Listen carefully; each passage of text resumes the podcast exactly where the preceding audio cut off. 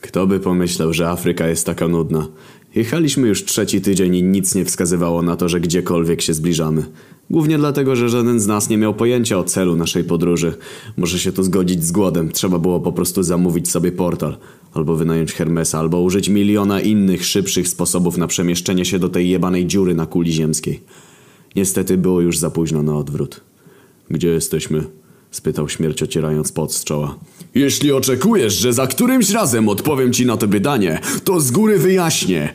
Nie mam bladego kurwa pojęcia, gdzie jesteśmy, gdzie mamy być, gdzie podziała się ta ostatnia butelka wódki i dlaczego Maryja w ogóle wysłała nas na tę jebaną misję. Odpowiedział spokojnie Wojna. Od 3 dni próbuję złapać zasięg, aby się do niej dodzwonić albo do kogokolwiek. Gut zatrzymał swojego wierzchowca i zeskoczył z siodła na piaskową wydmę. Przez pierwszy tydzień zjadł zapasy na cały miesiąc i teraz musiał przejść na przymusową dietę. W przeciwnym wypadku cała nasza czwórka leżałaby już martwa, zakopana gdzieś na tej wielkiej pierdolonej kuwecie. Podał mi pogiętego papierosa, a drugiego wsadził sobie do mordy. Chyba tylko one trzymały go jeszcze przy życiu. Spróbujmy znaleźć jakieś wzniesienie, może tam będzie zasięg, stwierdził śmierć. Zaraz sam kurwa usypię sobie górkę z tego pierdolonego piachu! Odparł Wojna i przystąpił do pracy. Nasza pozostała trójka patrzyła na niego obojętnie. O kurwa! Mam jedną kreskę!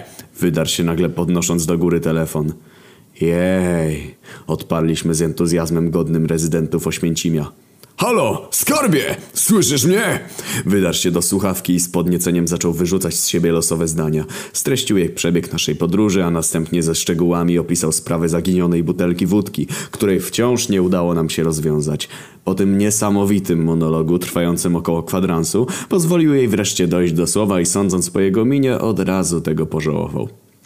Daję na głośnik, szepnął Gut, nasuwając się bliżej. Wojna niechętnie spełnił jego prośbę. Jęłam, że to zupełnie bez sensu. To nie miało prawa się udać, skarbie. Usłyszeliśmy stłumiony głos Agaty. Niby czemu? Wojna przełknął ślinę, a jego twarz zaczynała coraz bardziej przypominać nieudane popiersie. Wszystko było dobrze! Tylko ty tak uważasz. Nawet nie wiesz, jak się z wami czułam. Nigdy nie zapytałaś mnie, jak się czuję, co myślę i jak mi się podoba życie wśród pierdolonych bogów. Nigdy nie dałeś mi wyboru. Ojoj, coś przerywa! Krzyknął nagle Wojna. Wybacz kochanie, odzwonię jak tylko... Odłożył telefon i spojrzał się na nas pustym wzrokiem. Pewnie znowu ma okres. Pod wieczór zbliżyliśmy się do czegoś, co przypominało jakąś małą wioskę. Jak się okazało, rzeczywiście było to coś w tym rodzaju, o ile można tak nazwać 3 domki z blachy falistej i maleńką, wyschniętą studnię na środku tej całej nędzy. Gdy tylko podeszliśmy bliżej, mieszkańcy tej metropolii zaczęli stopniowo wychodzić ze swoich domów. Po chwili przed nami stanęło 30 Afroafrykanów i kilkanaście Afroafrykanek. O dziwo nie było wśród nich żadnych Afroafrykaniątek. Mam nieodparte wrażenie, że już tu kiedyś byłem, stwierdził Głód, patrząc na chudych jak patyki tubylców. Wyrastające żebra wyglądały niemal jak jakiś rodzaj ochronnego pancerza. Ta, ja też. Rzuciłem wzrokiem na stojącego nieopodal kolesia, którego twarz wyglądała jak jeden wielki pryszcz. Skóra z jego rąk opadała na piasek niczym kolejne warstwy papierowego opakowania okrywającego całe jego ciało. Może to głupie, ale ja też mam jakieś dziwne flashbacki, wtrącił się Wojna wymownie, patrząc na 2 dzidy skrzyżowane ze sobą blisko najmniej gównianego domku, który należał pewnie do jakiegoś tutejszego magnata czy dowódcy. Nie ulegało wątpliwości, że nasze plemię toczy z kimś wojnę. Ja to nawet nie będę się odzywał, stwierdził śmierć. Obok najbliższej chaty znajdowała się otwarta, zbiorowa mogiła. Sądząc po zapachu, pochowano w niej co najmniej 3 pokolenia.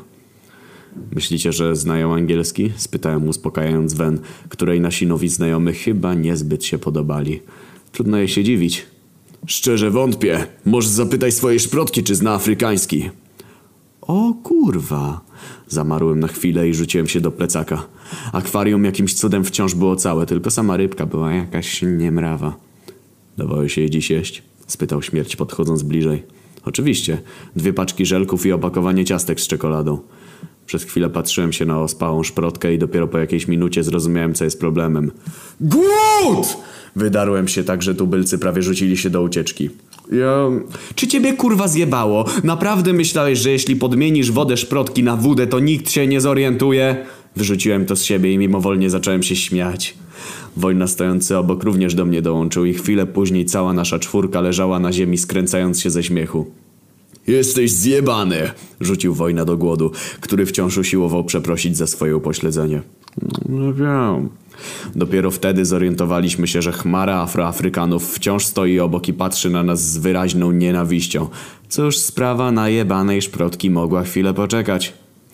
Przybywamy w pokoju, powiedział Śmierć po polsku, wychodząc tubylcom naprzeciw. Niestety potknął się o ziarnko piasku i z krzykiem, który od biedy można było uznać za bojowy, poleciał do przodu.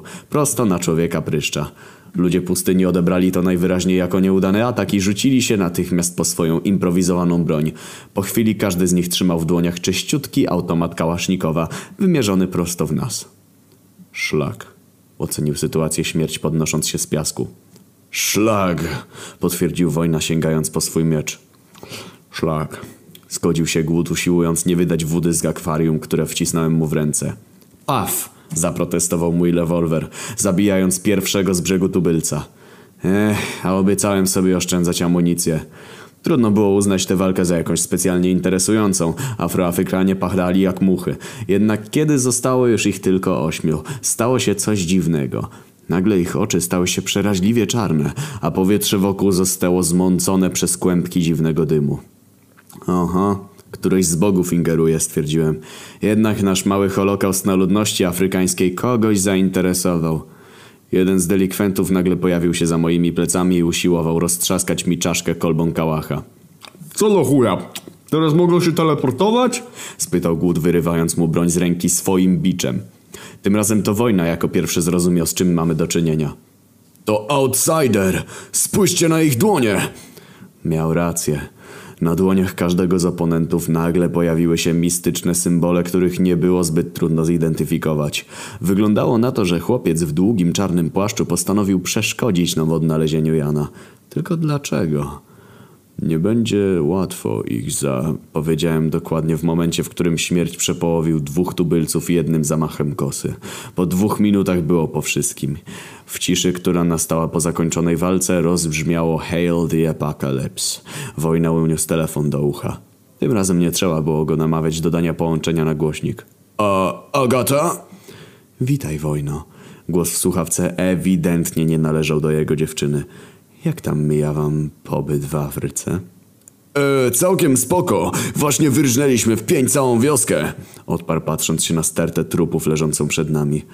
A jak tobie mija pobyt na ziemi, Outsiderze? Na chwilę zapadła cisza. Rozmówca najwyraźniej nie spodziewał się, że tak łatwo odkryjemy jego tożsamość. Wybornie.